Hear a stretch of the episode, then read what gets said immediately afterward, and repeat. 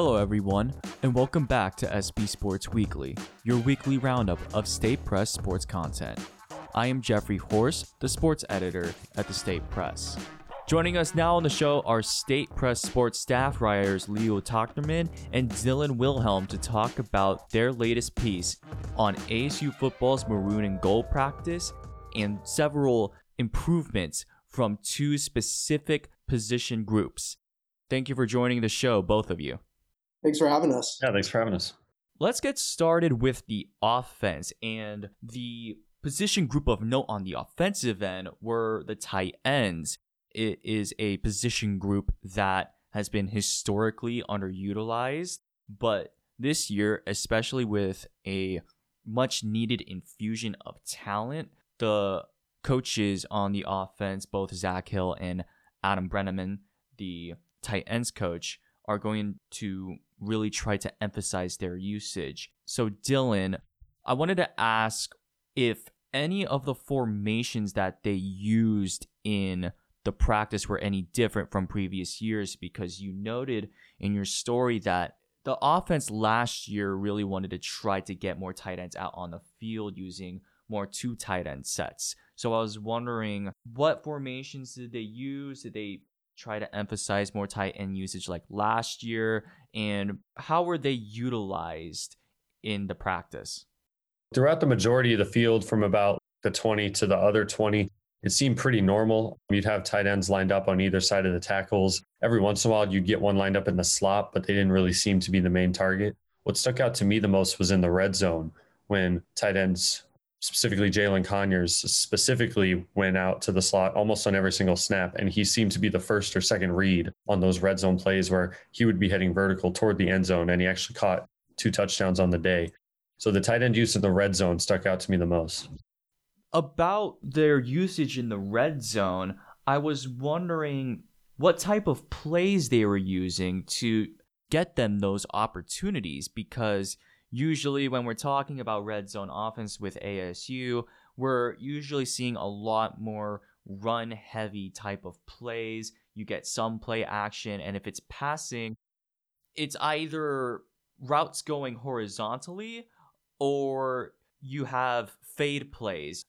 Yeah, they actually seem to be going more vertical in the red zone, which seems kind of weird. You'd think they'd be more vertical throughout the rest of the field, but throughout the rest of the field is where we saw those shorter, quick developing hitches, drags, stuff like that. But in the red zone specifically, the tight ends seem to have almost a straight line for the end zone as if it was get open in the end zone and we're going to find you with the first or second read. And another thing that Jayden Daniels specifically noted was how the tight end stepped up. And you noted in your story that given the wide receiving corps' general sense of youth, I believe they only have one upperclassman out of that entire group. So, how big is it considering the experience that the tight end group has compared to the wide receiving group? Is it for the tight ends to really step up as pass catchers this upcoming season? They could play a huge role not only for the offense, but for Daniels specifically. In the maroon and gold practice, we really only saw Jalen Conyers and Case Hatch, both of whom had touchdowns in the practice. Daniels shouted out both of them for their hard work after the practice. But also, Coach Edwards' note is you have experienced tight ends in Curtis Hodges and John Stivers who didn't play. So now you have a group of three or four tight ends who are experienced in this offense who could become reliable targets for Daniels given, as you mentioned, the kind of youth and overall inexperience as a whole of the wide receiving corps, these big reliable targets, if they're utilized more, could become favorites of Daniels. Now, moving to the defense, we highlighted in the story about the secondary and their overwhelming chalk of experience compared to most teams in the Pac 12. Leo, this is what you covered. I want to talk about a specific comment that defensive back Chase Lucas gave, and that was the secondary group has a sense of camaraderie that really hasn't been seen in previous years. So I want to ask, what does that bring that group? It's a uniquely loaded group this year for the ASU secondary, and, and that's for a number of reasons. You got Chase Lucas, who's actually going to be entering his sixth year in the program. He's going to be a captain this year.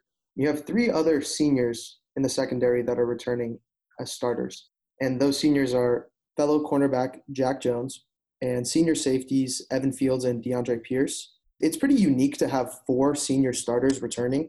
And the reason that they kind of gotten lucky in that sense is just COVID 19 provided an extra year of eligibility for student athletes. And all four of those guys took it. They could have opted for the draft and they ended up returning to school.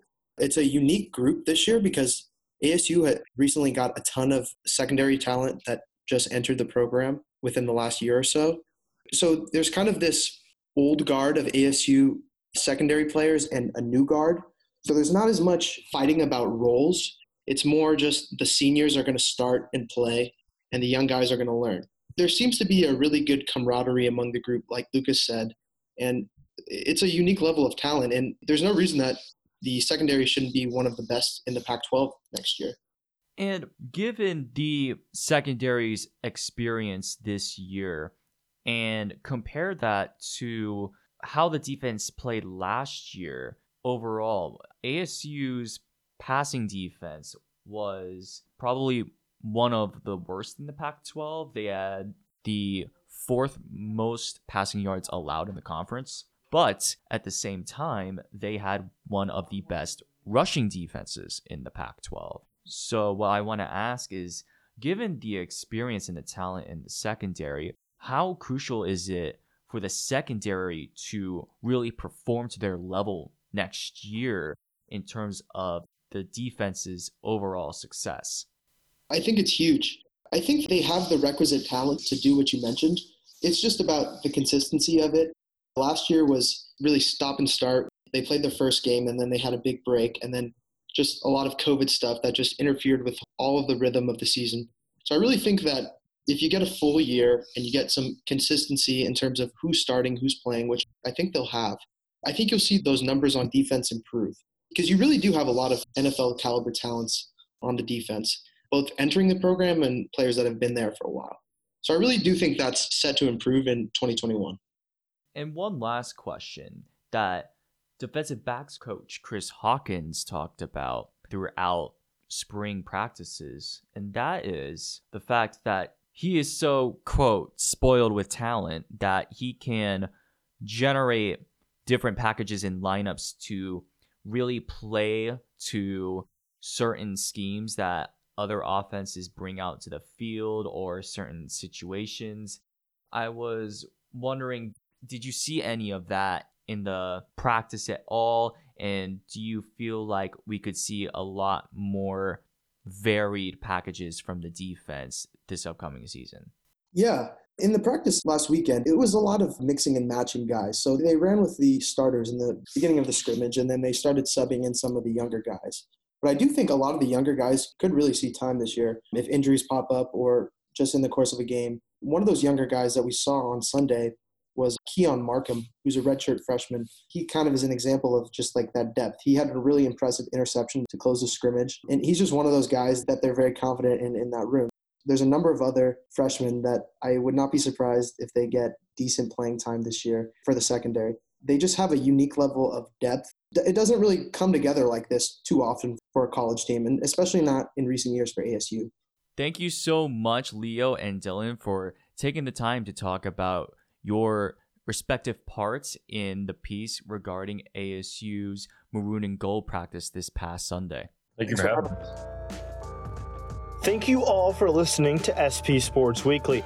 For more State Press content, visit statepress.com, like us on Facebook, or follow us on Twitter at, at State Press and at State Press Sport. See you all next week for the next episode of SP Sports Weekly.